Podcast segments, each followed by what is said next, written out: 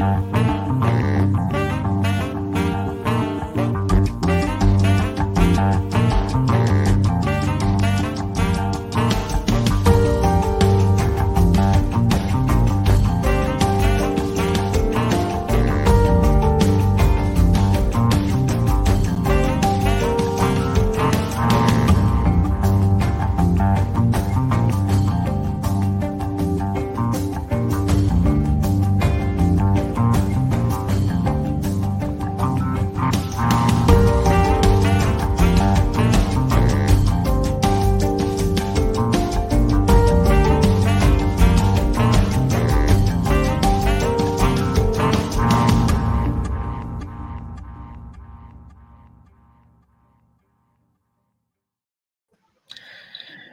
Merhaba değerli seyirciler.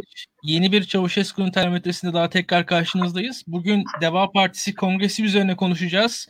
Ee, Burak Dalgın ve Sanem Oktar Deva Partisi'nin yöneticileri konuklarımız. Deva Partisi konuşacağımız için bugün programda benim yanımda yardımcı olarak, daha doğrusu benim partnerim olarak e, Yunus Emre Erdoğan olacak. Yunus Emre Deva Partisi'nin kongresini yakından takip etti. E, onun çok fazla sorusu olacağını tahmin ediyorum Deva Partililere, Deva Partili yöneticilere. Deva Partisi'nin kongresini, e, kongresi bağlamında politikalarını, tabanını, e, Deva Partisi'nin kendi vizyonunu biz e, iki yöneticisine sor- soracağız. Yunus Emre, e, sen kongreyi yakından takip ettin açıkçası. E, bu süreci e, ben senin biliyorum uzun zamandır takip ettiğini. E, sorularınla başlayalım biz. E, Burak Bey ve Sanem Hanım da bize muhtemelen bizi aydınlatacaklardır zaman içerisinde. Ee, öncelikle hoş geldiniz Daktilo 1984'te. Sizi burada ağırlamak bizim için çok büyük bir keyif e, e, ve mutluluk. E, Sayın Babacan konuşmasına aslında e, başörtülü kardeşinin 28 Şubat'ta yaşadığı e, aslında bir haksızlıkla başladı ve çok duygulu anlar yaşadı ve siyasete girmesinin belki de sebebini e, ilk defa bu kadar net bir şekilde gördü ve kişisel bir hikaye anlatımında bulundu. Türkiye siyasetinde kişisel hikayeler çok önemli. Şiir okumak olsun, partiden kovulmak olsun, başbakanlık koltuğundan edilmek olsun. Bugün meseleler aslında siyasetçinin hikayesini oluşturuyor. Belki ilk defa Sayın Babacan'ın bir kişisel hikaye anlatımını gördük. Bu minvalde iki bağlantı sorun var.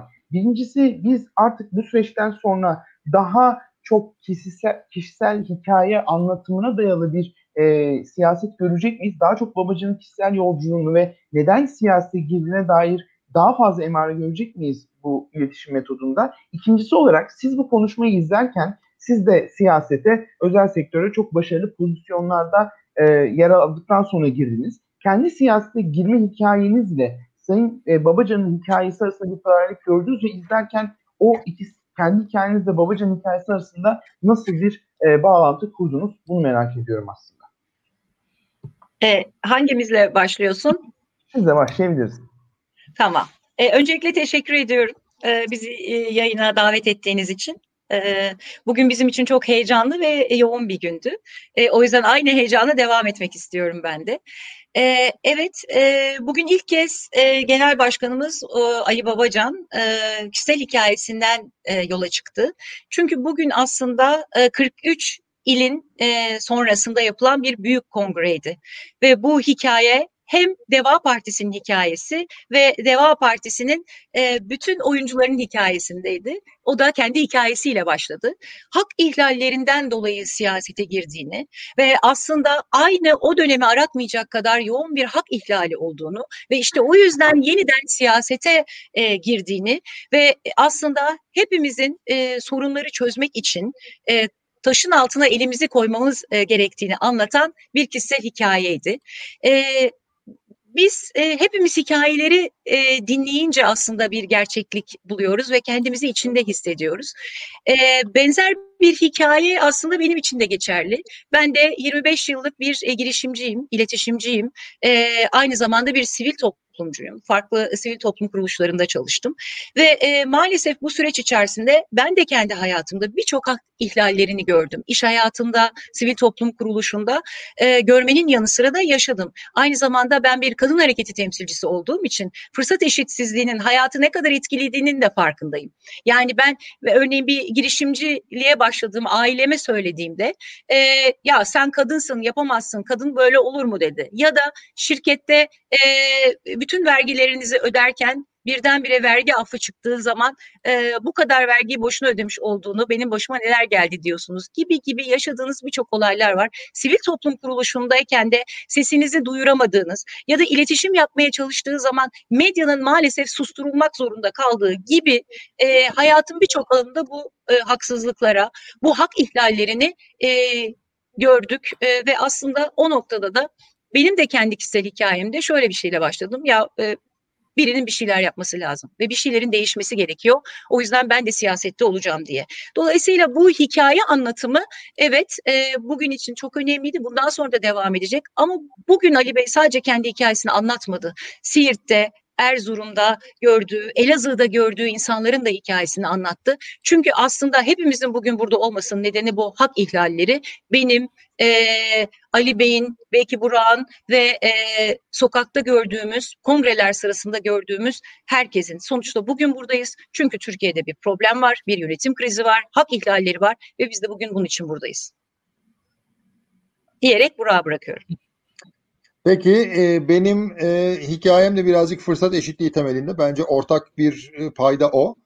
Şöyle ben Bursa'nın Muradiye semtinde doğdum, büyüdüm. Devlet okulunda Bursa Anadolu Lisesi'nde İngilizce öğrendim. Devlet okulunda Boğaziçi Üniversitesi'nde mühendis oldum.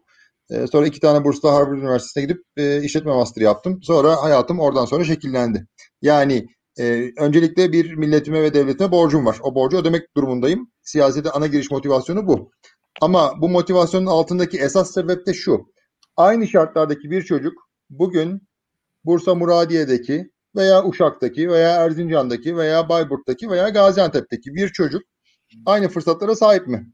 Aynı performansı gösterirse aynı kalitede eğitimi alabiliyor mu devlet okullarında? Hayır alamıyor. Aynı işlere girebiliyor mu? Hayır giremiyor. Aynı şekilde kendisini gerçekleştirecek farklı faaliyetlerde bulunamıyor. Bulunabiliyor mu? Hayır bulunamıyor. Ha demek ki ben benden 25-30 yaş genç insanlara karşı bunu ödemek durumundayım. O fırsat eşitliğini onlara da sağlamak durumundayım. Bu ana motivin etrafında da Sanim'in de bahsettiği Türkiye'nin iyi yönetilmediği ve bunu iyi yapabilecek bir ekibin oluşması beni siyasete itti. Yani aslında bir memlekete bir borcunuz var. İki, şu anda Türkiye iyi yönetilmiyor. Ve üç, bunu iyi yönetebilecek bir ekibin oluşması var. Bunun neticesinde ben de siyasetteyim. Şimdi e, Deva Partisi'nin kuruluş sürecini e, birkaç yıldır takip ediyoruz aslında. Yani bir, bu parti önce kurulacak mı sorusu vardı. Gerçekten kurulacak mı? Kuruluyor mu? Kurulmakta mı? Kurul ne zaman kurulacak? İşte şu vakitte kurulacak, şu zaman kurulacak falan dendi. Hatta işte kuruluş tarihinin e, denk geldiği zamanlar falan da tartışılmıştı. Ben hatırlıyorum o zamanları. Ee, hani ne kadar şanslı, ne kadar şanssız vesaire bu kadar beklendi burada kuruldu falan diye. Arkasından e, siz bir de örgütlenme süreci yaşadınız. Bu örgütlenme süreci bambaşka bir süreç. Şimdi hakikaten hani Ankara'da, İstanbul'da konuşmakla konuşmaktan çok farklı olduğunu ben duyuyorum. Yani en azından İstanbul'da, Ankara'da siyaset konuşmanın dışında Anadolu'nun e, yani her köşesinde, her ilçesinde örgütlenmek kolay iş değil. Burada yaşanan sorunları siz e, muhtemelen e, deneyimlediniz. Bir bunlardan biraz bize bahseder misiniz? Veyahut da buralarda neler gördünüz? Bunları da anlatabilir misiniz? Ee, şöyle ki e, sanırım e, Türkiye'de yeni bir örgütlenme modeli getirdi Deva Partisi. Yani daha önce biliyorsunuz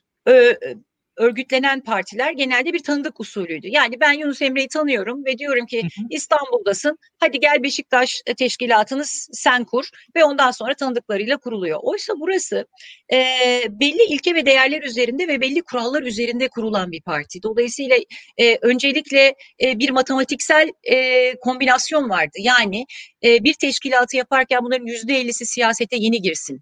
E, aynı zamanda e, bir bölgeyi doğru bir şekilde temsil etsin.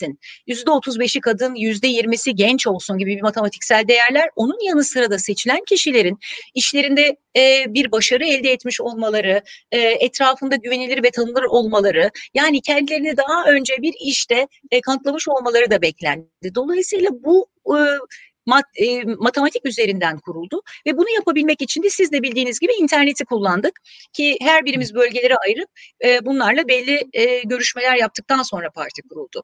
Şimdi bunlar kurucu heyetlerdi. Daha sonra da aynı işlemi e, yine diğer başvuranlara yaptılar. Fakat burada asıl önemli olan şey şu galiba. Türkiye'de yeni bir siyaset dili ve yeni bir siyaset anlayışı getirilmeye çalışıyor.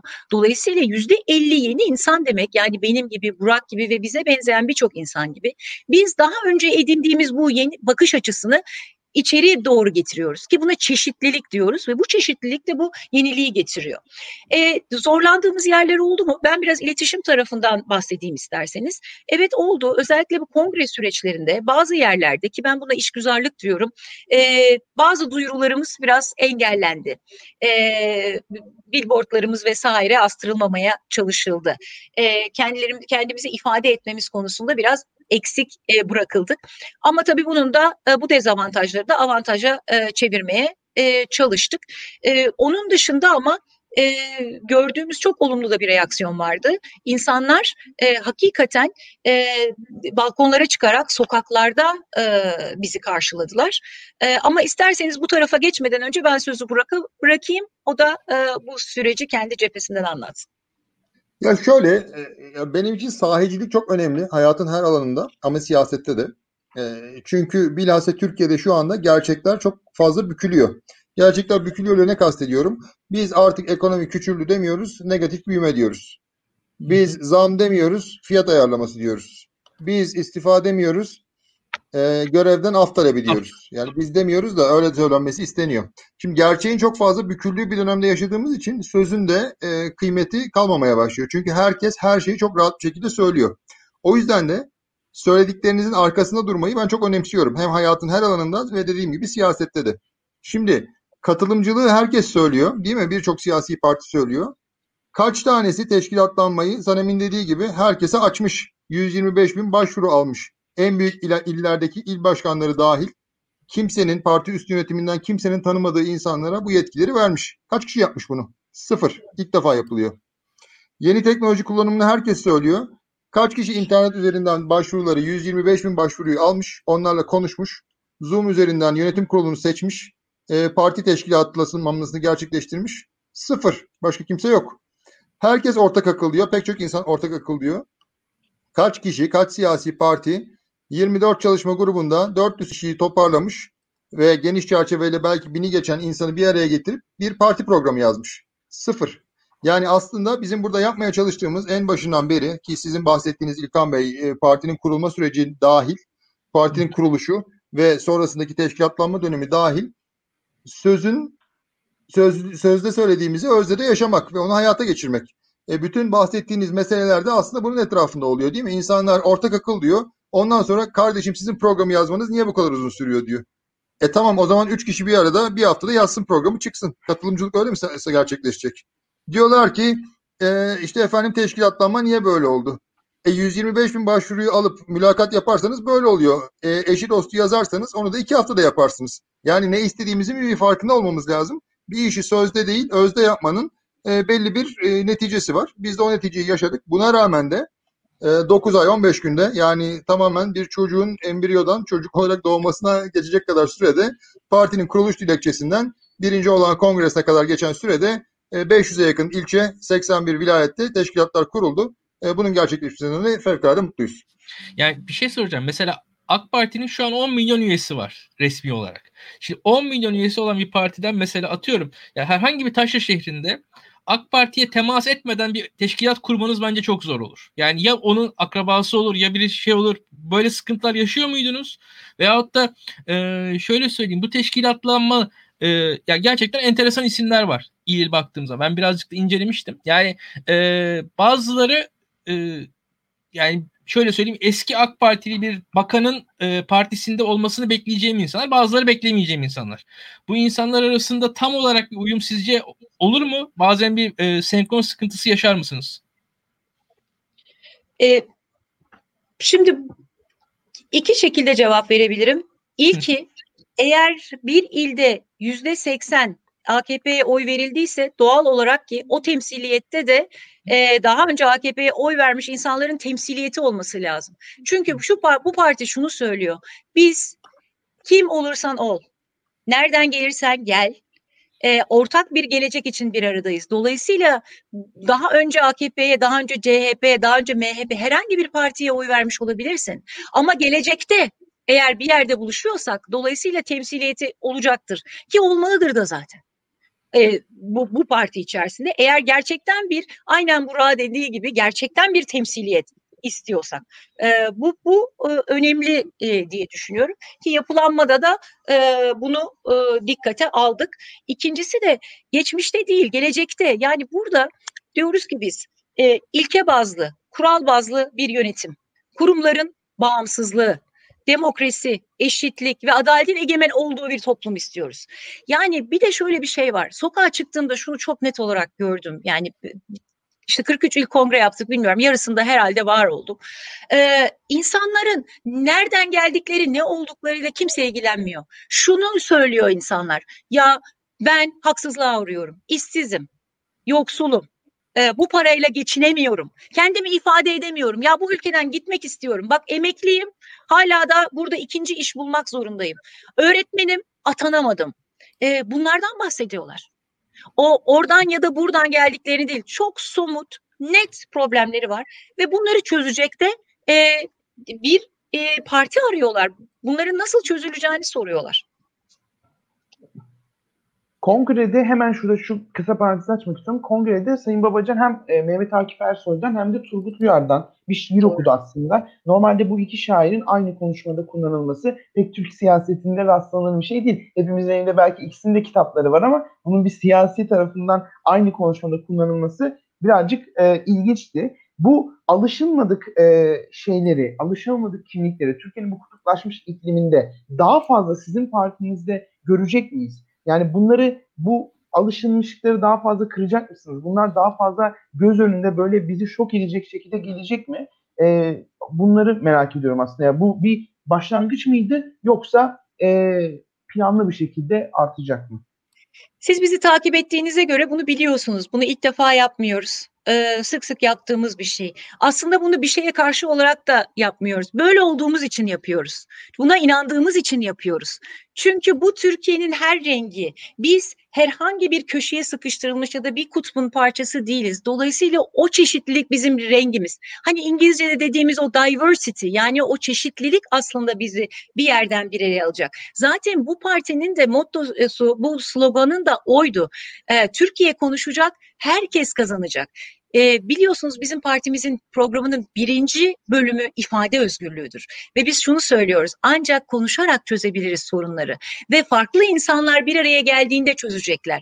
E, dolayısıyla bu çeşitlilik de e, farklı şairleri, farklı e, şairleri okumayı, farklı yazarları okumayı, farklı müzikleri dinlemeyi gerektiriyor. Ama işte bu zenginlik bizi biz yapan şey bu. Bunu ortaya koyduğunuz ve bunu el ele yaptığınız zaman bir şey ifade ediyor. E, yani bu şirketler e, biz yıllarca şirketlerde çalıştık. Şirketler neden çeşitlilik kotası koyarlar sizce? Herkesi mutlu etmek için mi? Hayır, en doğru kararı vermek için. Çünkü farklı sesler duyulduğu zaman ancak doğru kararı verirsiniz deyip Burak'a veriyorum sözü. Yo bence bu çok iyiydi ama zaten Yunus Emre bence sorusunda cevabı verdi. O da şu. Yani kitaplığımızda bu şairlerin kitapları yan yanaysa bir siyasi konuşmada da yan yana olması normal. Spotify listenize bakın. Orada pek çok farklı tür, pek çok farklı şarkıcı yan yana. Ha demek ki siyasi konuşmalarda, seç, yarın öbür gün seçim müziklerinde de bunlar yan yana olabilir. Yani bu insanlar arası farklılık ya da farklı kökenlerden gelme meselesi zaten önemli ama aynı zamanda her birey kendi içine farklı renkler barındıran şeyler. Zaman zaman o tip müzik dinlemek istersiniz, zaman zaman bu tip, zaman zaman Turgut Uyar okumak istersiniz, zaman zaman Mehmet Akif. Örnekleri çoğaltmak mümkün. Zaman zaman deniz kenarına yürümek istersiniz. Zaman zaman ormanda. Yani bunu zaten kapsamak ve benimsemek önemli. Yani insanı tek tipleştirmek ancak totaliter ideolojilerin yapacağı iştir. Onun da e, kimseyi mutluluğa getirmediğini biliyoruz. E, zaten bu programın adının da e, Çavuşescu'ya atıf yapması hayli manidar diyerek soruyu tamamlayayım. ya bizim e, bu programın adının hikayesini anlatmak istiyorum ama neyse bakalım. Şimdi e, ya Romanya'da şey varmış kaloriferleri yakmak gerekiyordur. E, sıcaklık 10 derece indiği zaman ama tabii gaz olmadığı için hava ter, hava sıcaklığını bile yanlış veriyorlardı. Çavuşescu'nun termometresine göre veriyorlardı ve hep sıcak söylüyorlarmış Romanya'da. Çünkü resmi kanun varmış. O yüzden e, hava eksi 10 derece bile olsa 10 derece verirlermiş Romanya'da Çavuşescu döneminde e, hava durumunu. E, biraz ona referans verdik biz bu Allah Allah öyle verilerle oynayan ülkeler mi varmış? Evet, Hayır, evet ben, ben, de, aa, aa. ben de ben de duyuyorum ki hasta sayısını ya da enflasyon rakamlarını doğru vermeyen ülkeler de varmış ama bilmiyorum yani. Ya evet ama onlar ben de bilmiyorum neredeymiş. Burak bir, bir öğrensek onları. Onu bir araştıralım. ee, şimdi şöyle bir şey var. Ee, ya gerek Sanem Hanım gerek Burak Bey yani anlattıklarınız şeyler güzel ama Türkiye'de siyaset mesela bir yandan da e, daha sıkıcı tarafına doğru gidelim. Yani Türkiye'de laiklik, dindarlık arasında bir e, çatışma, çelişki veya kutuplaşma diyelim. Yani 200 yıllık bir hikaye var. Veyahut da gene bir muhtemelen 150 yıllık da Türk-Kürt meselesi var. Şimdi part, insanlar kimliklerine göre ayrılıyorlar, ayrışıyorlar ve kendilerini birçokları da öyle temsil temsil yani öyle görüyorlar. Öyle oy veriyorlar, öyle yakınlaşıyorlar, öyle gruplanıyorlar. Yani insanların hayatında bu grup kimliklerinin de bir şekilde anlamları, önemleri var. Ee, ve şimdi sizin partinizin şimdiye kadarki söylemlerine dikkat edersem ben daha ziyade bu kimliklerini ikinci planda bıraka ikinci planda bırakabilmiş insanlara ulaşmaya çalışıyorsunuz gibi geliyor. Yani daha ziyade e, birazcık daha bireyselliğe önem veren, birazcık daha aslında siyaset hayatında ikinci, üçüncü planda olan insanları hedefleyen bir haliniz varmış gibi geliyor bana. Fakat öte yandan bir yandan da şöyle bakıyorum. Türkiye'nin medya durum e, atmosferinde bu insanlara sizin ulaşma şansınız bile yok gibi geliyor. Yani e, çünkü ben apolitik biriysem Deva Partisi'ne ulaşmam şu an çok zor. Yani e, cidden politik insanlar, muhalif kanalları izleyen insanlar ancak size ulaşabilirler. Yani mesela düşünün yani buradaki Çavuşesku'nun termometresi bir internet e, platformu veyahut da bir muhalif kanal size ancak yer verebiliyor şu anda. Yani atıyorum e, Türkiye'deki zaten hali hazırda muhalif olmayan çevrelerin size ulaşması çok çok zor geliyor bana. Yani e, Sayın Babacan e, sanırım Habertürk'e çıkabildi ana akım medyada bir, bir defa. İnternet platformlarında tamam etkin ama e, birçok e, ana akım medyada çıkamıyor bile bugünkü e, hatır, yani hatırlarsınız kongre konuşmasında yani ilk bizde başlayacaktı en son bizde bitirdi dedi. Yani Olay TV'nin başına gelenleri evet. görüyorsunuz. Şimdi buradaki mesele yani böyle bakarsanız yani hem siz iletişimden sorumlusunuz. E, bu açıdan da bir şey söyler söylemek istersiniz ki yani şunu da söyleyeyim. Bir yandan da şanslısınız. Hani ya hani halka inin sokakta yürüyün falan diyeceğim pandemi koşulları var. hani öyle de bir şey durum var. Nasıl çözeceksiniz bu sorunu? Ee, önce şununla başlayayım. Ee, bugün e, bütün o ana akım medyaların içerisindeyiz. En son baktığımda yaklaşık e, 270 mecra civarındaydık ve ilk defa e, bugün e, bu ana akım e, medyada uzun e, süredir olmadığımız kadar yer aldık takiplerini e, siz de görürsünüz. Tabii ki içerik e, çok önemli ama e, evet bir görmemezlik var tabii ki. Ne şimdi dokuz buçuk aydır var olan bir partide aslında hani bir iletişimci gözüyle e, konuşayım. Bir ürün var. Öncelikle bu ürünün ne olduğunun, adının ne olduğunun, marka bilinirliğinin artıyor olması lazım. Yani Deva Partisi, Demokrasi ve Atılım Partisi diye bir parti var. Onun bir logosu var ve e, bu şekilde oluştu. İlk etapta da olsa bu farkındalık ve bilinirlik e, etrafından gidiyoruz. E, üç temel strateji var burada da. E, tabii ki ana akımda haber olmaya çalışıyoruz ama dediğimiz gibi bazı engeller var. İlki dijitalde yer almak ki yoğun olarak dijitali kullanıyoruz ve bunu 360 kullanıyoruz e, her kanallarıyla ve birbirine entegre biçimde. E, ikincisi yerel medya. Çok yoğun olarak yerel medyayı e, kullanıyoruz. Gittiğimiz her yerde bir onları ziyaret ediyoruz. İki şu an 4500 e, mecralık bir e, network'ümüz var. Onlarla sürekli haberleşiyoruz.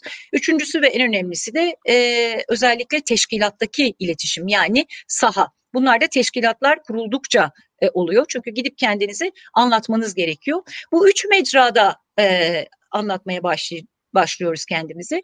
E, billboardları e, da kullanmaya başladık. E, mesela hani şöyle bir e, oran verebilirim. Şu an e, yaptığımız e, bu e, planlamayla hani büyük şehirler dahil olmak üzere Türkiye'nin yüzde yetmişi ana arterlerde bizi görmüş oluyor olması gerekiyor. Dolayısıyla bu bilinirliğe bir fayda. Tabii ki e, bir e, partinin ya da bir ürünün e, kendini anlatabilmesi için biraz da zamana ihtiyacı var. O zamanda doğru kullanıyor olmak gerekiyor. Bunu sadece e, markasıyla değil aynı zamanda politikalarıyla yani hayata getirdiği çözümlerle olacaktır. Ve ben biraz sonra Burak'a da söyleyeceğim. Örneğin onun e, e, yaptığı bir basın toplantısı vardı. Çok da etkindi. E, kendisi birazdan anlatacak 5H stratejisine. E, orada ki e, etkinliğimiz de çok fazlaydı. Yani siz gerçekten toplumun sorunlarını anlayıp ki ona doğru çözümler getirdiğiniz zaman inanın insanlar sizi buluyor ve duyuyorlar. Hı hı. Diyerek Burak'a bırakıyorum. Tamam ben de şöyle e, İlkan Bey 3 tane varsayımı var. Ben birazcık onların üzerine e, dokunayım. Çünkü tam iştirak etmiyorum o varsayımlara. E, birincisi dedi ki gruplar çerçevesinde oy veriliyor. Eh kısmen doğru. Çünkü Türkiye'de e, en azından belli dönemlerde merkez partiler çıkabildi. Yani vatandaşın her zaman gruplar çerçevesinde oy verdiği çok doğru değil. Zaman zaman kutuplaşma dönemlerinde bu artıyor. Ama bunun aşılabildiğini görüyoruz. Üstüne üstlük e, her sene bir milyon kişi olarak gelen genç seçmenin birazcık daha bunlardan bağımsız bir perspektifle oy verdiğini görüyoruz. Muhtelif seçimler de bize onu gösteriyor, anketler de onu gösteriyor. Yani o grup davranışı ne kadar katı emin değilim. Yani gözlenen bir gerçek ama yüzde yüz bir e, şaşmaz bir değişmez bir şey olduğunu pek düşünmüyorum. İkincisi partinin daha apolitik insanlara hitap ettiği kısmı Şöyle siyasetten ne beklediğinize bağlı. E, siyasetten Galatasaray Fenerbahçe maçı bayrak sallıyorumu bekliyorsanız o apolitiklik e, pek değil yani. Beklemiyorsanız o apolitiklik değil. Bilakis siyasetten çözüm bekliyorsanız aslında siz tamamen politik bir insansınız. Diyorsanız ki örneğin ben doğmadan önce 1976'da bu memleket dünyanın 21. büyük ekonomisiydi. Aradan geçmiş 45 sene bu memleket hala dünyanın 21. büyük ekonomisi kardeşim iki nesilde bir arpa boyu yol nasıl gidemez bu memleket diyorsanız siz aslında siyasi bir talepte bulunuyorsunuz ama alışıla gelmiş e, futbol kulübü taraftarlarının ötesinde bir talepte bulunuyorsunuz. Bunu ben pek apolitik olarak görmüyorum. Bilakis rasyonel bir politik talep olarak görüyorum. Orada bir kısmi farklı düşüncem var. E, ulaşımın zor olduğunu söylediniz. Orada haklısınız. Zaten bu işin kolay olmadığını da bilerek yola çıktık. E, Sanem zaten e, birazcık daha olayları e, izah etti. E, burada benim sadece şeyi gözlemlediğimi söylemek istiyorum. E, bilhassa bu e, esnaf ziyaretleri, yolda dolaşmalar kongre sürecinde o hakikaten çok enteresan bir kanal. Onu şeyden gözlemek pek mümkün değil. Orada yokken gözlemek pek mümkün değil. Ama hem o esnadaki konuşmalar hem sonra kulaktan kulağa yayılmalar ve daha sonra o vilayetlerde Google aramalarının dört katına çıkması yani hem anekdot seviyesinde hem de veri seviyesinde bunun ne kadar etkili olduğunu bize gösteriyor diye ben de görüşlerimi belirteyim. E, Deva Partisi kurulmadan önce genel olarak Türkiye'de muhalefeti yapılan eleştirilerde pek yapıcı bir muhalefet tarzı olmadı. Proje önerilmediği ve e, sadece bir şeyin olumsuz olduğunu söylenip geçildiği e, yazıları, düşünceleri vardı. Deva Partisi'nden de bu e, eksikliği aslında tamamlayacağı, önerilerle geleceği, detaylı planlar sunacağı söylenildi. Bugünkü konuşmada aslında Genel Başkan'ın eleştirileri çok oldu. E, yani çok Türkiye'de pek muhalefetin konuşmadığı KHK'lar gibi, Kürt meselesi gibi konularda çok somut örnekler ve eleştiriler de bulundu aslında. Ama baktığımız zaman genel olarak somut, net çözüm önerilerinin olmadığı genel ilkeler ve prensiplerin olduğu bir konuşmaydı. Bu çözüm önerilerini aslında e, belirttiniz de e, Burak Bey'in de 5 e, ha onu da aslında belki şimdi dinleyebiliriz ama e, şunu merak ediyoruz. Ne zaman bu e, somut çözüm önerileri, detaylı planlı programlar gelecek. Bu bir bilinçli tercih mi? Önceden bir genel prensip konulup sonra mı öneriler konuluyor?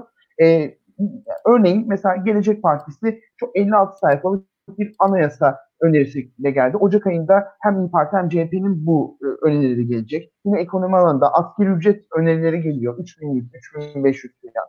Yani şimdi bu, bu noktada Deva Partisi'nin bu politik üretim süreçleri nasıl işliyor ve bu detayları, bu detaylı programları e, sizden beklentinin yüksek olması sebebiyle ne zaman e, net bir şekilde iyice karşımıza çıkacak diye hemen akabinde bunu sormak istiyorum. Tamam. Ee, önce biraz stratejiden bahsedeyim. Sonra e, zamanlamayı belki konuşuruz. E, şimdiye kadar e, aslında bu yaptığımız 43 ilde e, ki konuşmalarda e, iki şeye odaklandık. Bir, gittiğimiz her ilin e, sorunlarını, çözümleri çok net ifade ettik. Siz e, takip ediyorsunuzdur.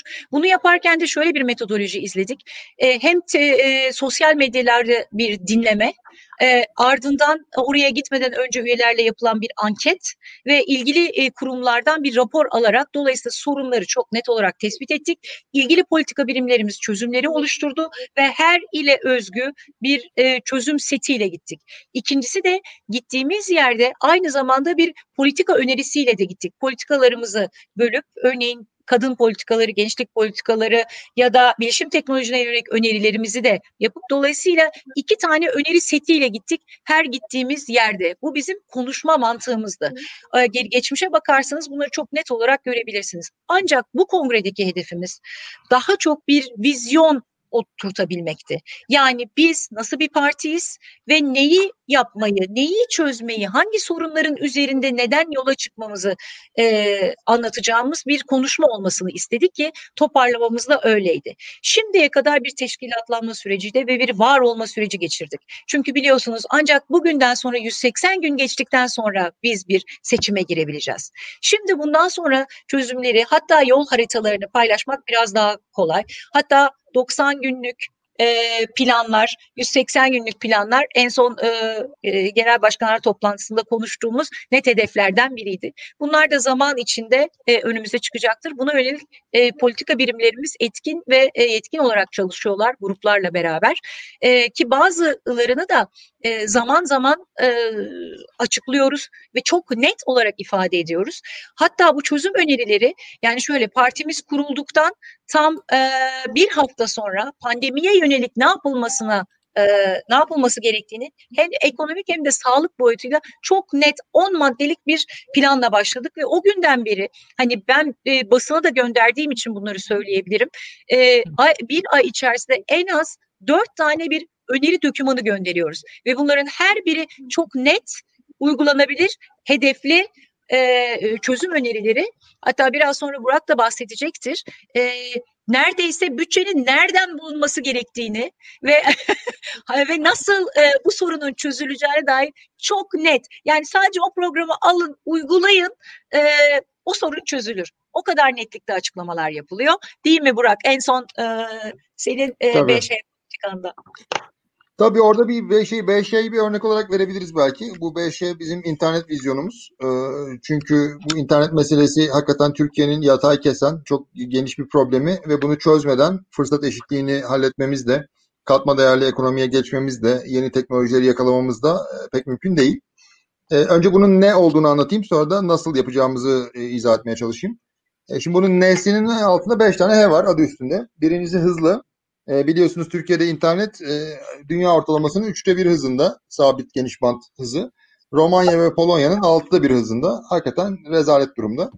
E, ki zaten bu yayında bile belki zaman zaman donmalar, kesilmeler vesaireler olabiliyor. İkincisi internet her yerde, e, ikinci her yerde.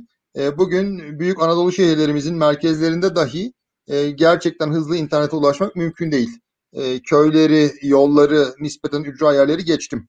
Ha demek ki bizim bu interneti her yere getirmemiz lazım ki bir toplumsal seferberlik olsun. Tıpkı yurdu demir ağları örmek, demir ağlarla örmek neyse bundan 100 sene önce, her köye elektrik götürmek neyse bundan 50 sene önce, her eve telefon bağlamak neyse bundan 25 sene önce, her yere e, hızlı internet götürmek de bugün o. Üçüncü hemiz hesaplı. Ee, sizler, bizler e, ve bütün izleyicilerimiz internet faturası ödediği için bunu çok izah etmeme gerek yok herhalde. Ama hıza ve gelir seviyesine göre e, ayarlama yaptığımızda Avrupa'nın en pahalı internetini kullanıyoruz. Bunun sebebi de e, pek çok sebebi var ama birincisi rekabetin yeterince oluşmaması bu piyasada. İkincisi kamunun burayı daha ziyade yüksek lisans bedelleri ve vergilerle bir gelir kapısı haline getirmiş olması genel bir hizmet e, odağı olmanın ötesinde. Dördüncü hizmet odaklılık. E, hizmet çok kötü. Bu kısmen rekabetten, kısmen e, bu işe ayrılan regülasyonun yetersizliğinden kaynaklanıyor. Ve beşincisi hür. E, Türkiye'de internet e, Freedom House'un e, analizine göre özgür olmayan kategorisinde Zimbabwe'nin altında, Bangladeş'in altında, Kolombiya'nın altında. Biz bunu tabii Türkiye'ye yakıştırmıyoruz. İnterneti hür hale getireceğiz. Bunları nasıl yapacağımızın da genelde üç tane sac ayağından oluşan bir yaklaşımımız var. Bir tanesi düzenleyici kuralların ve kurumların oturması, gerçekten bağımsız bir şekilde e, işlemesi. İkincisi e, bu işin finansmanı e, ki Sanım'ın da söylediği gibi e, bunu finansmanını da izah ettik. E, fiber kabloyu 400 bin kilometreden 1 milyon kilometreye nasıl çıkaracağımızın finansmanı 5 milyar dolardır anlattık. E, her gence 6 yaştan 25 yaşa kadar her gence bedava interneti nasıl vereceğimizi anlattık ki yıllık bedeli 10 milyar liradır. 4 günlük vergi bedelidir. E, telsiz gelirleri, özel iletişim vergisi, e, ve evrensel hizmet fonuyla bu zaten karşılanabilir bir seviyededir. E, ve nihayet teknolojik enstrümanlar e, belli 5G servislerini hizmete açmaktan, fiberi aktif kullanmaya, e, uyduyu ücra köşelere internet götürmekte kullanmaktan, e, bu Elon Musk'ın ve benzerlerinin yaptığı Starlink gibi e, uydularla işbirliği yapmaya kadar uzanan bir e, teknolojik perspektifi sunduk. Yani anlattığımız şeylerde hem ne kısmını hem nasıl kısmını ve dolayısıyla ne zaman kısmını izah etmeye çalışıyoruz ve bu bizim için bir acil eylem planıdır. Yani bugün hükümet olsak e, biz bunu nasıl hayata geçireceğiz e, onun çalışmasını yaptık ve sunduk. E, ilgisini çeken arkadaşlarımıza da hem partimizin web sitesine hem benim Twitter hesabımda e, bununla ilgili görüşleri e, bulabilirsiniz. Dolayısıyla bu stratejide şu var. Yani buyurun alın yapın. Yapın hiç olmazsa hepimiz kazanacağız. Hani biz yapamasak da. Dolayısıyla her şeyin nasıl ve ne şekilde yapılacağı çok açık bir şekilde var. Dolayısıyla politikaları da bu şekilde gerçekçi, uygulanabilir ve planlı bir şekilde yapıyoruz. Hı hı. Ee, o zaman ben biraz bu soruları ara vereyim. Şimdi mesela Sanem Hanım siz e, siyasete girdiniz. Daha öncesinde özel sektör tecrübeniz var. İşte Burak Bey aynı şekilde. Yani e, baktığınız zaman sizin de belli yargılarınız vardı ondan öncesinde. Siyasete dair e, sıradan vatan... Daha önce esnaf ziyareti yapmıyordunuz. Yani birebir e, B2B hani, toplanan hani, şirketlerle e, ilişkiniz vardı. insanlarla ilişkiniz vardı. Şu an ilk defa seçmenle ilişki kuruyorsunuz. E, burada ne öğrendiniz? Bu siyasete girdikten sonra aslında siz nasıl değiştiniz? Ben onu merak ediyorum birazcık da. Yani e, madem e, yeni siya- yenilikten bahsediyorsunuz. Yeni insanlar, yeni insanlar olarak bir siyasete girdik diyorsunuz. Yani siz nasıl değiştiniz? Siz toplumu nasıl bekliyordunuz? Toplumu nasıl gördünüz? Yani bu süreci biraz anlatmanızı istiyorum ben. Bir, e, yani biraz bir kişisel olarak size ne kattığını da görmek istiyorum açıkçası. E, Burak başlamak ister misin? Tabii e, yani bu toplum ayrı ben ayrı bir yerdeyim. Aa toplum nasılmış falan gibi bir durum yok tabii. Ben toplumun içine doğmuş büyümüş yaşayan bir insanım. Yani o anlamda öyle bir e, yabancılaşmadan sonra işte Mars'tan Türkiye'ye inmiş bir insan değilim. O yüzden o böyle toplumu şöyle buldum falan pek uygun bir cevap değil benim için. E, ama fark ettiğim en büyük olay e, bizim bütün e, en azından benim bütün eğitim ve profesyonel formasyonum bu mühendislikten gelme bir şey de olabilir, sıkıntı da olabilir. E, bir şeyi çözmek etrafında. Hızlı bir şekilde bir şeye çözüm arıyorsunuz. Yani zihniniz öyle çalışıyor. Hem o öyle bir e, zihinsel terbiye almışsınız akademik olarak. Sonra iş hayatında yani finans ve yatırımcılıkta hep hızlı bir şekilde karar verip çözmek. E, daha fazla dinlemeyi öğrendim diyebilirim. Çünkü insanlar çok enteresan bir şekilde problemlerin çözümünü tabii ki istiyorlar. Ama bir o kadar da işitilmeyi, dinlenmeyi istiyorlar. E, benim kafam tabii daha diğer türlü çalıştığı için ister istemez bir çözüm bulma, onu çözümü arama etrafında ilerliyor. Sonra bir fark ediyorsunuz ki insanlar tamam çözümü tabii ki istiyorlar. Çözüm olmasın diye bir şey yok. Ama siz onu dinlediğinizde bir şey yapamasanız bile, elinizden bir şey gelmese bile o esnada bir muhalefet partisi olarak sizin onları aktif bir şekilde dinleyip anlamış olmanız e, fevkalade iyi geliyor. Bu bile ciddi bir e, yol gidiyor. E, bunu öğrenmek benim için çok güzel bir tecrübe oldu. E, benim de iki tane önemli şeyim var. Bir tanesi e, ben bir sivil toplum kuruluşundaydım. Hani kadınlarla ilgili e, KAGİDER'deydim. Dolayısıyla biz bölgeleri de dolaşıp bir sürü konferanslar verdik. Hani neredeyse Türkiye'nin hepsini dolaşmışımdır. E, hı hı. Ama e, aslında da o kadar dolaşmadığımı fark ettim. Yani belli e, o, o kadar da herkesi tanımadığımı, o kadar da her sorunu bilmediğimi fark ettim. E, ikincisi de bizler maalesef bu yaşadığımız yerlerde sanki gettolar mı diyeyim e, birbirine böyle sınırlanmış yerlerde mi öyle yerlerde yaşıyoruz. Yani zaten bence sorunlardan bir tanesi de o. Bu, bazen bunu kutuplaştırma diyoruz, bazen sınırlar diyoruz. Hani ev, iş e, ortamını düşünün. Evden işe gidiyorsunuz, işten e, şeye geliyorsunuz aynı mahallede dolaşıyorsunuz. E, bu ortamların dışlarına çıkıyorsunuz. Farklı insanlarla tanışıyorum ve diyorum ki ya neden ben daha önce bunu yapmadım ki? Neden daha önce bu kadar e, farklı yerlere gitmedim, insanlarla oturup e, bir araya gelmedim ve en fark ettiğim şey de ya biz aslında birbirimize benziyoruz. Biz aynıyız aslında. O herkesin söylediği gibi hani o o o o bu, o şu. Her öyle bir şey yok. Biz hepimiz aynı şeyleri hisleniyoruz. Aynı şeyleri duygulanıyoruz. Aynı şeyleri problem ediyoruz. Ama öyle bir dünya çiziliyor ki bize. Sen olsun, busun, sen öylesin ve maalesef o ön yargılarla e, düşünmeye başlıyoruz. Karşımızdakine bir etiket veriyoruz ve beynimiz de çok rahatlıyor o etiketi koyduğu zaman. Hmm, bu öyledir, şurada oturuyor, şöyle yapıyor. biz de rahatlıyoruz çünkü sorunu çözmüş oluyoruz. Ama hayat o kadar kolay değil. Aynı kütüphanede farklı kitapların olduğu gibi. E, benim için bu e, güzel bir öğrenme oldu ve ben bu öğrenmeyi sevdim. Gerçekten sevdim. Çünkü e, çok gelişiyorsunuz ve e, aslında korkacak hiçbir şeyin olmadığını, bir arada olursak ne kadar hızlı hareket edebileceğimiz ve ne kadar hızlı iyileşebileceğimizi görüyorsunuz. Hiç bize söylendiği gibi değil, merak etmeyin. Bugün e, kongrede e, Sayın Genel Başkan e, bir e, bir sürü şey vurguladı ama kadın cinayetleri ve kadına karşı şiddet konusunda da e, özellikle konuşmasının bir bölümünü ayırdı. E, konuşması hemen bittikten sonra maalesef e, Aylin Sözer'in Kemal e, Delbi adlı bir erkek tarafından yakılarak öldürüldüğünü, katledildiğini öğrendik. E, bu minvalde şunu merak ediyorum. E, öldürülen kadınlar, şiddet gören kadınların da Deva Partisi'nin resmi hesabı tarafından anıldığı ve isimlerinin verilerek paylaşıldığı ve kadına karşı şiddete karşı dikkat çekildiğini gözlemledik. Peki bu sorunun bu maalesef sistematik bir e, soruna dönüşen dönüşen bu soruna karşı Deva Partisi'nin çözümü nedir? Bu kongrede de ana başlıklardan biriydi konuşmanın. Bu nedenle e, önemli gördüğünüzü biliyoruz ama çözümünüz ne ve bunu sorunu nasıl görüyorsunuz? Bunu merak ediyorum. Tabii yani e, bakın İstanbul Sözleşmesi'ndeki net tavrımız e, bence kadına karşı şiddete e, olan tavrımızı net ifade eder. Yani kadına karşı şiddetin herhangi bir türü kabul edilemez. Şimdi öncelikle bu uluslararası bir sözleşmedir ve aslında e, Türkiye'de de e, kanunlar gayet iyi kanunlarımız var. Fakat sorun şu. Türkiye'de bence yasa sorunu yok. O bu yasanın uygulanma problemi var. Yani kolluk kuvvetlerinde e, yasa yapıcıda değil ama kolluk kuvvetlerinin uygulamasında sahada çok ciddi problemler var.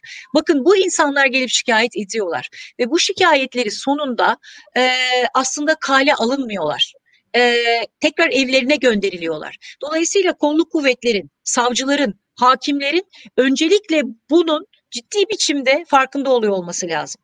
Mesela şunu söyleyeyim. E, G20 ülkelerinde biliyorsunuz W20, Kadın 20 diye bir e, grup var ve e, kadının güçlenmesi üzerine çalışıyor.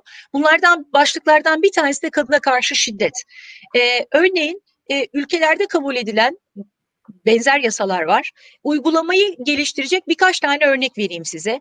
Bunlardan bir tanesi özellikle bu kolluk kuvvetlerinin, e, savcıların toplumsal cinsiyet eşitliği eğitimi almaları. Çünkü karar vericilerin çoğu yüzde sekseni erkek. Şimdi bu iş kadının beyanını e, e, esas kabul eder. Yani ben şiddet görüyorum dediğiniz zaman bunu kanıtlamak zorunda değilsiniz. Size inanmaları gerekiyor. Dolayısıyla neden inanmaları gerektiğini ve inanmazlarsa ne olduğunu bir kere doğru etmeniz gerekiyor. İki, bunların takip süreçlerini aynı işlerdeki gibi e, yazılı çizili hale getirmeniz ve uygulanmadığı zaman da gerekli önlemleri alıyor olmanız gerekiyor. Bu, bu iki tanesi. Üçüncüsü de evet yine aynı şekilde savcıların ve hakimlerin e, bu kararları kendi inisiyatiflerine göre değil yasalara göre vermesi lazım. Yine bir araştırmayı söyleyeyim. Bir benzer bir durumda bir kadın hakimle bir erkek hakimin benzer bir suçta verdiği ceza da çok fark ediyor. Çünkü kadın bunun ne anlama geldiğini biliyor. Aslında buradan şuraya geleceğim. E bunlar da bizim çözüm önerilerimizden bazıları o yüzden de birleştirerek söylemiş oluyorum. Kadının siyasette olması, kadının karar verici olarak yer alması işte bu yüzden çok önemli. O yüzden bir kadın kolu ya da e, ayrı bir kadın grubu değil ama gerçekten bunu yaşayan insanların karar verici olarak masada oturmuş olması kararı birebir etkileyendir. Bakın bugün dünyada e, parlamentodaki kadın sayısı yüzde 24'tür. Dünyada bahsediyorum ortalamasında. E, hala da kadınlar karar verici değil. E, o yüzden de hem işle, iş yerlerinde, e, yönetim kurullarında, hem hükümetlerde, hem belediyelerde, her yerde kadının dahil olması bir bir kere önleyici tedbirler alınması lazım. Bakın Türkiye'deki bütün şehirler 1.70 boyundaki erkeğe göre dizayn edilir. Halbuki e, şehrin doğru düzgün aydınlatılması şiddeti önler biliyor musunuz? Aralarında çok doğru bir bağlantı vardır. Çünkü gece kadın güvenli sokağa çıkması gerekiyor. Bunun için de bir kendini güvende hissetmesi, ortalığın aydınlık olması gerekiyor. Gibi gibi bir sürü ayrıntı var. Dolayısıyla buna bütünsel bir bakmak gerekiyor. Bu böyle sadece anarak çok üzüldüm diyerek olacak bir şey değil. Bir kere samimi olacaksınız. Ben bu sorunun farkındayım ve ben bunu çözeceğim. Ya rakamları hala doğru düzgün biliyoruz. İntihar ediyorlar, intihar edildi diye geçiliyor. Öldürülüyor, kayboluyorlar. Her şeyde olduğu gibi burada da gerçek ve doğru rakamlara ulaşamıyoruz. Önce durumu tespit etmeniz gerekiyor. Ondan sonra da çözüm getirmeniz gerekiyor ve bu çözümlerde öyle genel değil. Gerçekten bölgesel ve mikro çözümler oluşması gerekiyor. Yani bir, zihniyeti değiştirmeniz gerekiyor. İki, metodolojiyi değiştirmeniz gerekiyor. Üç, gerçekten bunları uygulayacak kararlılıkta olup takip ediyor olmanız gerekiyor. Ben de şöyle kısa bir ek yapmak istiyorum çünkü bu benim de çok önemsediğim bir konu. Yani şimdi bir defa bugün e, Aylin Hanım'a ek olarak Selda Ataş'ı kocası öldürmüş, Vesile Dönmez'i de oğlu öldürmüş. Yani bir değil üç tane cinayet olan bir gün. Bu aslında bize neyi gösteriyor? Bizim böyle bir münferit olay diye bir sorunumuz yok. Bizim sistemik bir problemimiz var. Şimdi önce bir bununla bir yüzleşelim. Sanem de yüzleşme kelimesini kullandığı için çok önemsiyorum. Bu mesele münferit olay mıdır? Sistemik mesele midir? Bu mes- sistemik meseledir. Ha sistemik mesele ise sistemik çözüm getirmeniz gerekir. Öyle halının altına süpürerek ya işte bunlar da böyle kavga etmişler falan diye küçümseyerek bu meseleyi çözemezsiniz. Ha bu yüzleşmeyi yaptıktan sonra da entegre bir şekilde, sistemik bir şekilde bunu çözmeniz lazım. Çünkü bunu böyle yapmıyorsanız ancak vicdanınızı yıkarsınız. Vicdan rahatlatırsınız. Ah canım vah canım ondan sonra ertesi gün unutulur. Bunun yolu da doğru düzgün bir ceza sistemi, doğru düzgün bir sığınma sistemi ve doğru düzgün bir eğitim sisteminden oluşur diyerek ben de çok kısa bir ek yapmak isterim bu önemli konuyla alakalı. Yani e, sistem meselesi dendiği zaman aslında e, ben şunu da söyleyeceğim. Mesela sizin e, partinizin diyelim ki hani belli muhafazakar kodları da temsil ettiğini düşünerek söylüyorum. Şimdi burada biz e, mesela İngilizce'de domestic violence deniyor. Türkiye'de aile içi şiddet deniyor. Orada bile çeviride bile bazı şeyleri esasında atlıyormuşuz gibi geliyor bana. Yani e, bu tarz e, ve burada hani bizim kendi e, hani aile gibi işte e, diyelim ki belli muhafazakar kodlar gibi aslında belli açılardan anlam verdiğimiz, anlam yüklediğimiz kodları korumak adına bazı e, kadına karşı şiddet gibi hadiseleri e, görmeme ihtimali de olabiliyor bazen. Yani ki bunu da şu açıdan söylemek istemiyorum. Yani toplumun her kesiminde kadına şiddet gerçekten var. Bunu görmek için çok şey olmaya gerek yok. Yani uzman olmaya da gerek yok. Açık net ortada gözüküyor ki hani case by case bakılırsa siz benden daha iyi biliyorsunuzdur. Ee, ama burada şöyle bir durum var. Yani belli kodlarımız biz başka toplumsal alanlarda bizim işimize yarayan kodlarımız belki burada şiddeti görmeme, görmememize yol açıyor diye düşünüyorum. Burada bir çatışma çıkabiliyor. Yani birazcık ailenin içerisinde olan bir sıkıntıyı e, to, toplumun ortasına getirmenin getireceği bir şey de var. Bir e, bu bu iş biraz cesaret gerektiriyor açıkçası. Ben öyle düşünüyorum. E, bu cesaret e, konusunda sizin parti olarak pozisyonunuz nerede ki İstanbul Sözleşmesi'ni sormuyorum bile. Muhtemelen e, siz orada çok net bir tavır sergilediniz. E, e, bunun ötesinde yani bu, biraz bu e, bu mesele için hani kendi esasında değer verdiğimiz kodlar var. Bu değer verdiğimiz kodları da koruyarak bu meseleye karşı e, yaklaşımımız nasıl olacak? Bence partinin söylediği bir şey var. Temel hak ve özgürlükler ve bireyin e, seçme özgürlüğü. Şimdi böyle dediğiniz zaman siz kimsenin hayat tarzına karışmayacağım dediğiniz zaman zaten o özgürlük alanını tanımlıyorsunuz. Tekrar söylüyorum parti ifade e, ifade özgürlüğünden ve bireysel özgürlüklerle başlıyor. O yüzden oradan başlıyor partinin programı. Şundan başlayabilirdi bakın ekonomiden başlayabilirdi. Ama eğer ifade özgürlüğü yoksa, fırsat eşitliği yoksa, eğer hukuk yoksa, adalet yoksa diğerleri olmuyor. Yani ekonomi de olmuyor. Hiçbir şey olmuyor. Şimdi buradan baktığınız zaman siz temel hak ve özgürlüklerden bahsediyorsanız o zaman masa masadır. Siz istediğiniz kadar ona sandalye deyin. Yani kavramları değiştirerek ya da bunları halının altına süpürerek bu değişmez. Biliyorsunuz e, uzun bir süre e, toplumsal fırsat eşitliği yerine toplumsal adalet diye bir şeyi getirdiler. Yani bunun bu yok. Aslında bunun aynen dediğiniz gibi İngiliz e, e, yani bir kavram oluşturduğunuz zaman bu gerçekliği değiştiremiyorsunuz. O yüzden de bu temel noktadan bakıyor olmanız gerekiyor. Eğer bu ilke ve değerler içerisinde sağlam kalıyorsanız baktığınız yer her yerde aynı değişmiyor. Ee, Yunus e, yavaş yavaş ekonomi de sormamızı istiyorlar bizden açıkçası. Ee, Şöyle başlayabiliriz isterseniz. Ee, ekonomiye ben genel bir prensip girişi yapayım. Belki İlkan Bey detaylarını sorar ama e, konuşmanın ana başlığı fırsat eşitliğiydi. Genel olarak Deva Partisi'nin programına ve e, en azından e, ilk kurulduğunda verdiği atmosfere göre serbest piyasa ekonomisinin düzenlenmesi ama serbest piyasa ekonomisiyle de barışık bir parti olarak kurulduğu yorumu yapıldı. Bir yandan sosyal devlet ve fırsat eşitliği açıklamaları acaba e, Deva'nın ve e, önerdiği politikaların bu iki unsurun yani serbest piyasa ve sosyal devletin bir, e, özel bir birleşmesini mi öneriyorsunuz? Daha yeni bir e, söylenme, daha yeni bir e, kavram mı, ideoloji mi var bunun altında? Aslında izlerken de bunu düşündüm bir anda. Hazır sizi bulmuşken de e, bu düşündüğüm şeyin cevabını merak ettim. Valla ideoloji ya da kavram gibi şeyler biraz fazla iddialı geliyor olabilir ama e, bir merkez parti olarak e, merkezin beklentilerini ve insanların çözümlerini, e, istedikleri çözümleri sunmak durumundayız. Yani yapmaya çalıştığımız şey aslında özetle bu. Yani spesifik olarak da fırsat eşitliğinden bahsetmeden liyakattan pek bahsedemeyiz aslında değil mi?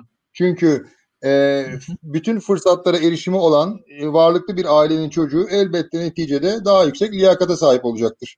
O imkanlara sahip olmamış bir çocuğa bundan 15 sene sonra 20 sene sonra ya kardeşim senin liyakatın düşük kusura bakma demek e, pek uygun olmaz. Yani aslında sizin fırsat eşitliğini mümkün olduğunca sağlamanız lazım. Bununla ilgili gerekli destekleri vermeniz lazım. Neticede ortaya çıkacak olan gerçekten serbest piyasada bir rekabet ortamı ve refah yaratmanız lazım. Ha bu arada toplumda da en geride kalan insanlara bir destek vermeniz lazım. Yani aslında böyle bir değerler manzumesi ve böyle bir mekanizma kurmak durumundayız. Ki biliyorsunuz bu Covid meselesi e, teknolojide olduğu gibi bu tartışmalarda da çok gelecekte olacağı düşünülen bir takım meseleleri bugüne çekti. Kamunun yeni rolü nedir? E, enteresan bir tartışma. Biz bugün bunun içindeyiz aslında. Biz programı Covid'den önce yazmamıza rağmen bunun bütün elementlerini doğru bir şekilde yakaladığımızı görmekten mutluyuz. Ama tabii ki peyderpey kendimizi geliştirmek durumundayız.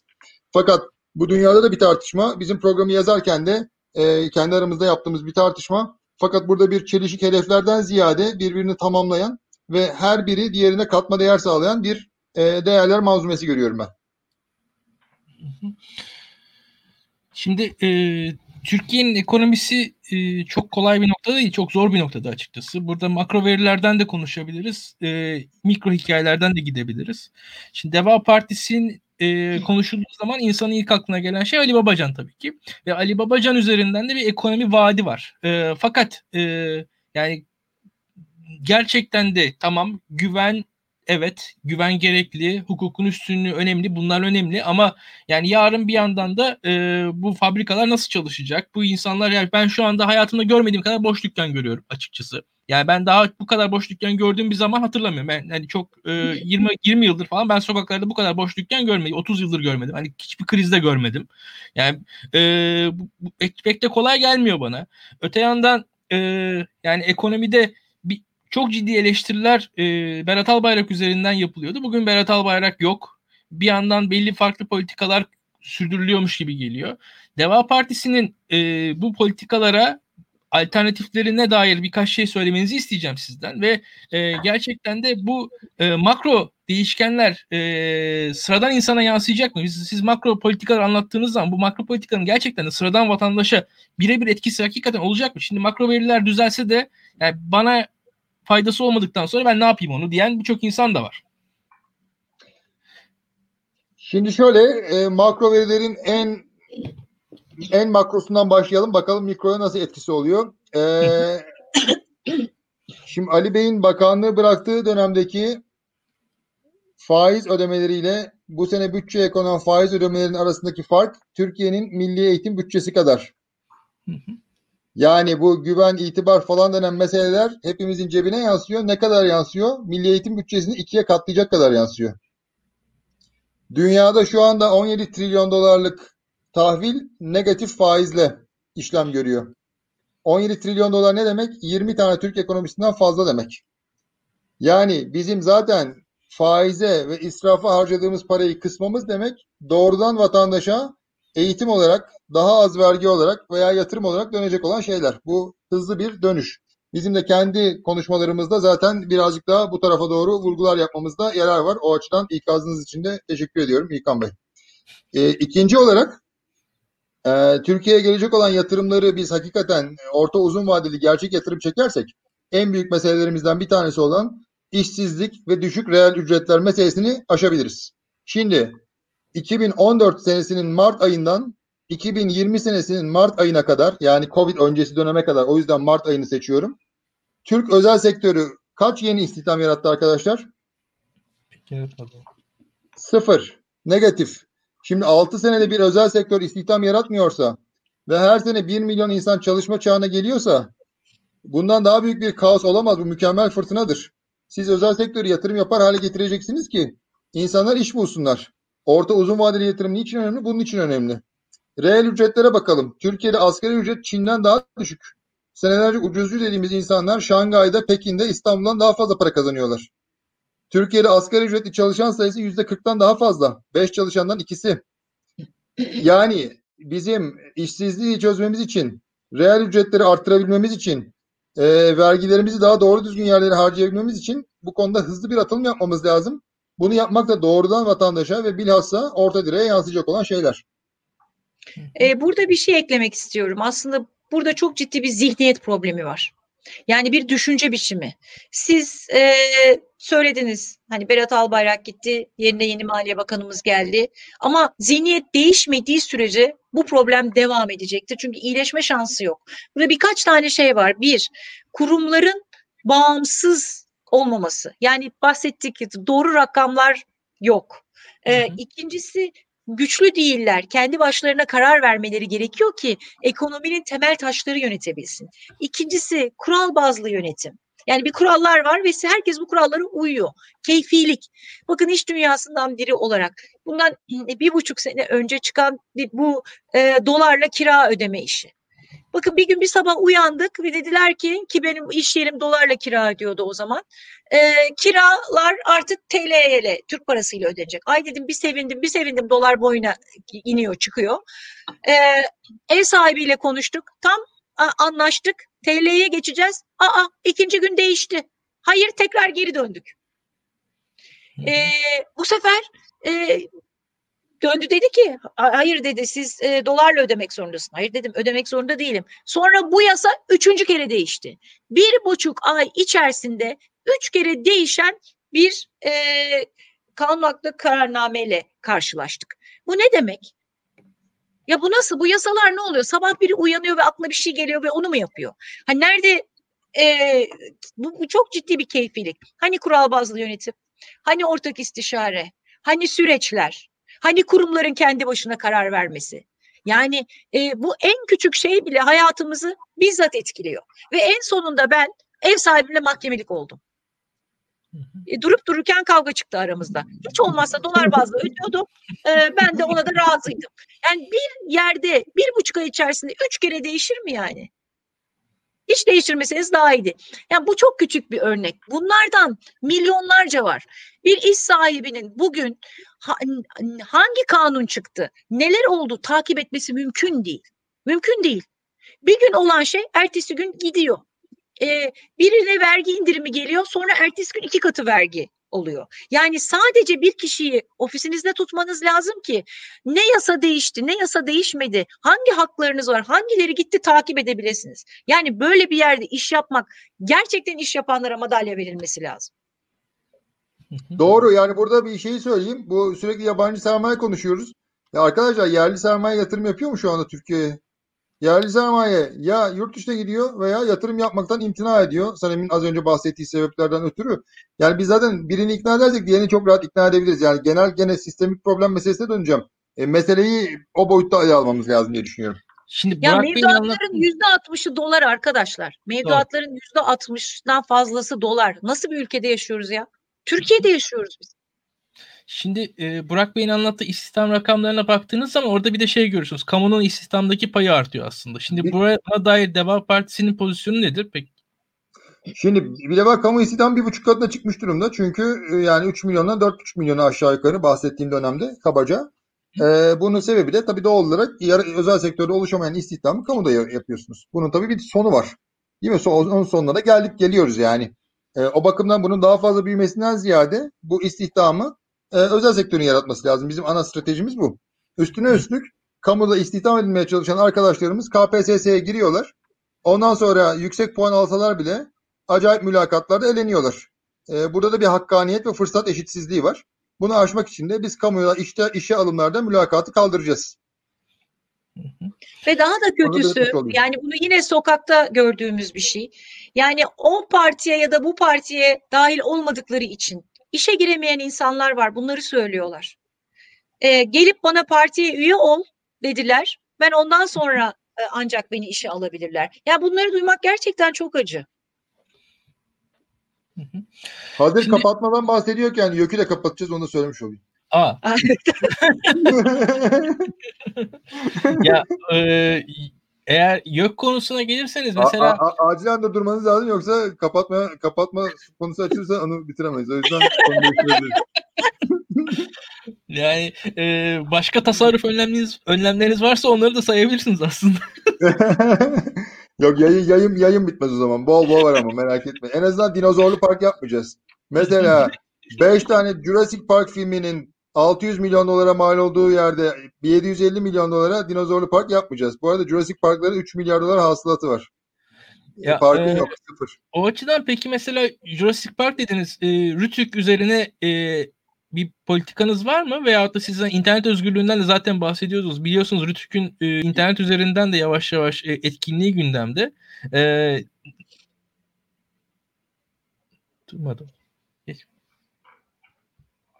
E, duyuyor musunuz bizi? Evet, bu in, in, hürriyetleri bizim için çok önemli. Yani başından beri bu sosyal medya kanununa da muhalefet ettik biliyorsunuz. Çünkü o hem yasaklıyor, hem yoksullaştırıyor, hem de yalnızlaştırıyor. Yasaklıyor ne demek? İfade hürriyetlerini daraltıyor. Yoksullaştırıyor ne demek?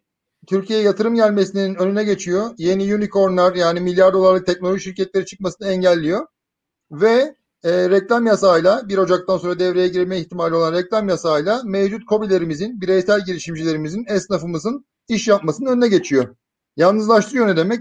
Yapısal olarak küresel ölçekte çözülmesi gereken bir problemi eviniz içinde çözmeye kalkarsanız e, anlamsız bir şekilde dünyadan kopuyorsunuz. O yüzden biz bu alanlarda internette de medyada da en geniş anlamda hürriyetleri savunuyoruz. Ki bu televizyonlara gelen cezalarda da e, internet konusundaki durumlarda da çok net bir şekilde pozisyonumuzu ortaya koyduk. E, peki mesela Burak Bey hükümetin oradaki argümanlarını ben duyduğum zaman bir tane halkın e, kabulleneceği argüman var orada. Bize vergi ödemiyorlar diyor bu e, bu uluslararası Vergiyle sosyal medya kanunun hiçbir alakası yok mesela. Şimdi Sıfır. E, bu arada e, sosyal medya kanununun vergiyle alakası yok. Bir. Sosyal medya şirketleri Türkiye'de stopaj ödüyorlar yüzde on beş. Üzerine dijital hizmet vergisi ödüyorlar. Dünyanın en yükseği olan yüzde yedi buçuk. Ciro'dan yüzde yirmi iki buçuk ödeyen insanlardan bahsediyoruz. Ciro'dan, kardan değil. Yani o yüzden ha üçüncüsü de siz bunu çözmek istiyorsanız oturur konuşur çözersiniz. Üstüne üstlük OECD bunu e, OECD çapında çözmeye çalışan bir e, sistem kurmuş durumda. Yapısal olarak e, sınırlar ötesi olan şeylerde zaten sizin bu platformlarda kürsü sahibi olmanız lazım. Biz Silikon Vadisi'ne teknoloji büyükelçisi atayacağızı boşu boşuna hava olsun diye söylemedik. Böyle şeyler olduğu için söyledik. E, bunu da yapacağız inşallah. Bir de şöyle bir şey var hani e, Burak da ekleyecektir. Bindiğiniz dalı kesiyorsunuz. Bakın Doğru, küçük aynen. işletmeler özellikle de kadın girişimciler son dönemde yaptıkları girişimlerin birçoğunu Instagram üzerinden ya da Facebook üzerinden pazarlıyorlar ve satış yapıyorlar. Şimdi siz bunu keserek aslında bu var olan e, iş modelleri de yok ediyorsunuz. Çünkü bu bir çeşit pazarlama aracı. Yani siz artık e, büyük paralar vererek, büyük sermayelerle bir dükkanınız olmadan e, ya da daha büyük yatırımlar yapmadan bir işletme sahibi olabilirsiniz ya da bu girişiminizi deneyebilirsiniz. Şimdi siz bu kanalları da yok ediyorsunuz. Bir alternatifiniz ne? O da yok. Yok bu kuaför için de geçerli, dönerci için de geçerli, evde nakış yapan kişi için de geçerli. Yani büyükler yurt dışında, Malta'da, Lüksemburg'da, Hollanda'da şirket kurup bu yasakların etrafından dönebilirler. Küçükler dönemezler. Yani o aslında e, yine fırsat eşitliği eşitsizliği meselesine geliyoruz. Siz aslında büyükler için ekstra maliyet yapıp onları yurt dışına kaçırıyorsunuz. Küçüklerin de nefes borusunu kesiyorsunuz. Ne anladım ben bu işten?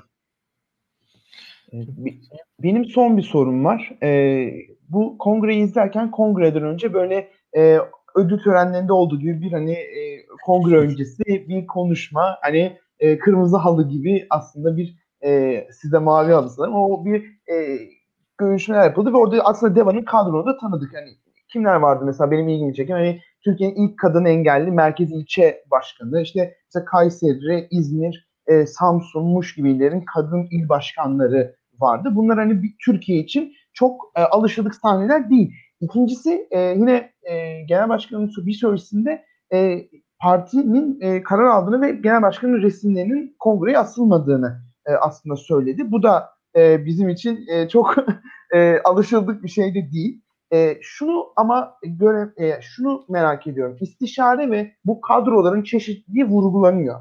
Ama somut bir şekilde parti içinde istişare mekanizmaları nasıl işliyor veya e, nasıl bir karar alınıyor ki? Yani çünkü e, Deva Partisi'nin çıkış noktası da aslında hikayesi de istişarenin tükenmesi ve değişimin yaşanamamasıydı ve istişare hep vurgulandı en başından beri ama sanki dışarıdan gözlemleyen biri bu bütün istişare mekanizmaları sizin partinizde Türkiye'den nasıl farklı işliyor bunu gözlemleyebiliyor mu? Bunu daha fazla gözlemleyebilecek mi? Sizin partinizde somut olarak bu istişare ve ortak karar almada ne ön plana çıkıyor? Çünkü hep Sayın Babacan'ın çok daha fazla ön plana çıktığı ve Babacan'ı bilip de oy veririm deyip de Deva'yı bilmeyen, oy Deva'nın kurulduğunu bilmeyen bir kitle olduğu anketlerde bazı araştırmacılar veya e, yorumcular tarafından da söyleniyor. Bunu merak ediyorum son olarak.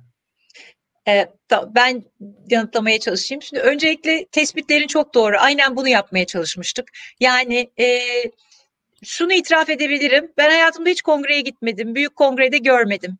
Dolayısıyla bunları yapan biri olarak önce hem Türkiye'de hem dünyada nasıl yapılıyor diye gördüm. Türkiye'deki izlediklerim ve gördüklerim çok sıkıcıydı ve e, çok da beğenmedik. Dolayısıyla biz madem yeni bir siyaset yapıyoruz, madem yeni bir siyaset dili yapıyoruz, o yüzden yeni bir sayfa açalım dedik. Kimsenin yaptığını yapmaya ama gerçekten e, mesajlarımızın iletilmesi.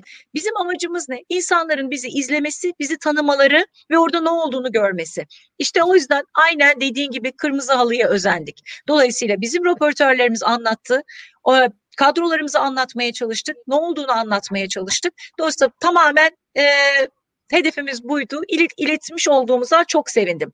Ay şimdi bu peki bu buraya nasıl geldik? Yani buraya benle ekip oturup tek başımıza bir şey kurup çalışmadık. Şimdi istişare kültürünü anlatayım.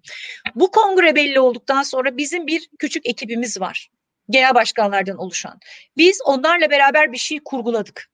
Ondan sonra bunu ajanslarla çalıştık. Sonra bu kurguyu önce genel başkanlar Burak da burada olduğu için gayet iyi biliyor. Genel Başkanlar Kurulu'na nasıl tanıtılacak, nasıl yapılacak, sonra nasıl iletişim kurulacak diye sunduk. Onlar değerli yorumlarını verdiler. E, ta konsept oluşumundan oluyor bunlar. Sonra biz onları döndük tekrar çalıştık. Yetmedi bir daha sunduk. Ondan sonra bunu e, gelen revizelerle bir daha sunduk. Yani bu konsept aslında evet belki hani e, kurumsal iletişim ve e, onunla beraber seçim işleri başkanlığı vesaire bir ekiple gibi görünüyor ama işte ortak akıl denilen ve istişare bunların hepsinde var. Ben mesela Buran bu sunumda bana yaptığı yorumu çok iyi hatırlıyorum. Biz Türkiye'nin devası var dedik. Birkaç konsept vardı. O dedi ki bakın dedi biz Diyarbakır'ın devası dedik, Malatya'nın devası dedik. Süreklilik olması için iletişimde Türkiye'nin devası hazıra devam etmemiz gerekiyor ve altına bir motto bulmamız gerekiyor. Doğru söylüyorum değil mi?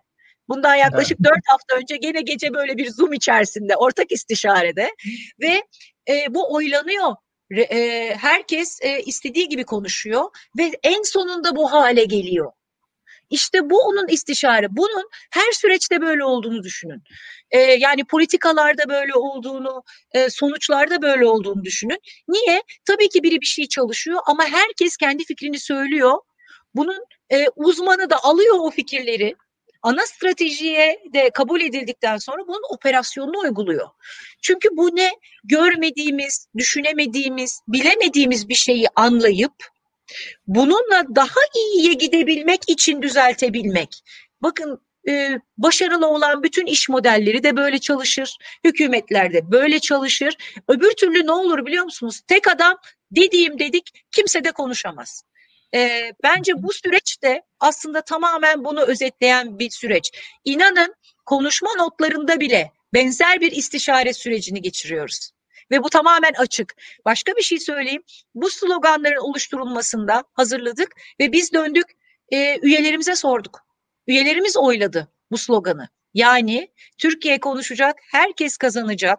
Yüzde 47 oyla kazanıldı diğerleri arasında, diğer konseptler arasında ve ayrıca şöyle yaptık. Onların da kendi ifade etmelerini istedik. Bu cümleleri de tek tek alıp e, kongrede pankartlara yazdık. Yani insanların bize söylediği sloganlar da salondaydı. Benim istişareden anladığım bu ve uygulaması da böyle. Belki Burak daha da eklemek ister. Yok çok güzeldi. Yani teşkilatlanma belki bir örnek olabilir. Yani il heyetlerini beşer kişilik, 4-5 kişilik kurucu grupları 4-5 ilden sorumlu oldular. Oralardaki mülakatlardan sonra e, genel merkeze önerdiler. Ve genel merkezde bir il başkanı atamadı, bir kurucu heyet atadı. Gene birkaç kişiden müteşekkil her vilayet için. Yani hem heyetlerin belirlenmesinde hem heyetlerin oluşumunda e, o istişare yaklaşımı oldu ve dediğim gibi e, öyle bir baştan aşağı çoklu bir süreç gitti. O da başka bir örnek olabilir aklıma gelen. Şimdi bu niye önemli biliyor musunuz? Bakın bir, dinlemek zorundasınız. İki, diyalog kurmak zorundasınız. Üç, e, bütün bunlara e, işe dair bir bilgi olarak alıp yeniden yorumlamanız gerekiyor. Öğrenmeniz ve iyi niyetli olmanız gerekiyor. Ya biz bunları sağladığımızda, böyle iş yapabildiğimizde, birbirimizi kavga etmeden, tek bir kişinin dediğini yapmadan, sorumluluk alarak, yetki ve sorumluluğu alarak çalıştığımızda bu Türkiye'nin ne olduğunu düşünebiliyor musunuz? Hepimiz benzer bir modelle çalıştığımızda. O yüzden ben o gerçekliğe çok inanıyorum Burak'ın başta söylediği gibi. Gerçeklik ve samimiyet.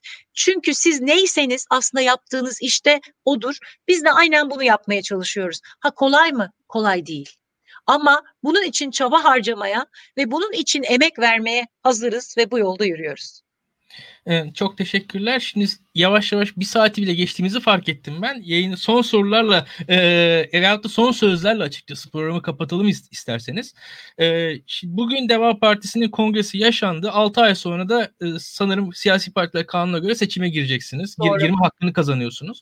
E, bu sırada ben son olarak bir e, seçim sonrasına dair fikirlerinizi alarak kapatalım istiyorum. Yani siz mesela e, sistem tartışılıyor. Yeni Türkiye yeni bir sistemle yeni sisteme nasıl geçer tartışılıyor. Sizin diğer partilerle ilişkilerinizi de bana benden herkes sormamı istedi. Yani Deva Partisi'nin e, muhalefetle ve iktidarla bu diğer partilerle kendisi gibi veya kendisi gibi olmayan partilerle diyelim e, ilişkileri nasıl olacak buna dair de sözlerinizi alalım. Cumhurbaşkanlığı sistemi, parlamenter sistem tartışmaları var. Bunlara dair de birkaç e, sizden söz alalım. E, çünkü sizi diğer partilerden takip eden çok kişi var. Açıkçası bizim platformumuzun bir partiyle ilişkisi yok. E, bu yüzden de o insanlar da sizden e, Deva Partiler ne diyor diye merak ediyorlar. En sonunda bunları alalım ve son sözlerinizi ayrıca alalım açıkçası. Onu da e, yanlış olmasın. Yani size diğer partilere dair konuşarak bitirmeniz de bence doğru olmaz. e, son sözlerinizi de bir de böyle alalım. E, ve programı bitirelim isterseniz.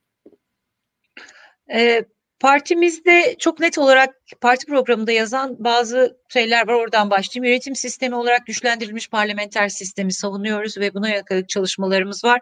Ee, hemen hemen birçok yerde de buna yönelik açıklamalarımız var. Parti programımızda da çok açık ve net olarak ifade ediyor.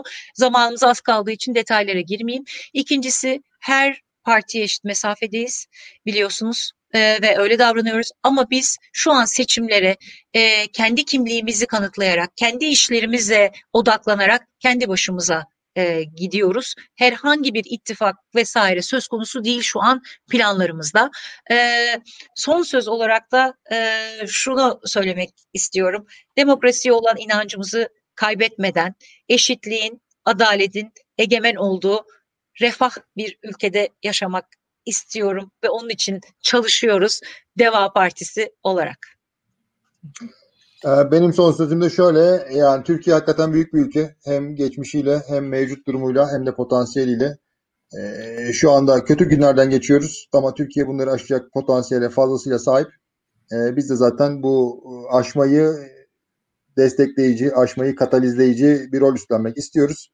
E, kimse moralini bozmasın, enseyi karartmasın. E, Türkiye bugünleri aşacak hiç merak etmesin. Çok teşekkür ediyoruz. Hı hı. Çok teşekkür teşekkürler. Ederiz. Sağ olun davetiniz için. Çok teşekkürler. Yunus istersen sen bitir programı. Sen açtın. Çok teşekkür ederiz e, Sanem Elin'le Burak Bey. E, sizi burada ağırlamak bizim için çok mutluluktu. Çok verimli ve çok da güzel bir programlardı. Çok da izlendiğimizi düşünüyoruz. E, hem yeni büyük birinci olan büyük kongreniz hayırlı olsun. Hem partimizden ülkemiz için hem de e, sizin de e, siyasette e, çok daha mutlu günleriniz, çok daha e, söylediklerinizi yapabileceğiniz günleriniz olur inşallah. Çok teşekkür ederiz konuğumuz olduğunuz için. Herkese Sağ olun. iyi akşamlar dileriz. Size ve bütün izleyicilere de mutlu seneler diliyorum bu vesileyle. Evet, iyi son yıllar olsun gün- hepimize. İyi seneler olsun. Hazır çok seyircimiz var sende. İlkan Bey'le e, ben yılbaşı özelde burada özel bir program yapacağız. Burada ciddiydik ama orada çok ciddi olmayacak. O yüzden de e, yılbaşında izlemeyi unutmayın. Yılbaşında Daktilo 1984'teyiz. Herkese iyi akşamlar. İyi akşamlar. Sağ olun.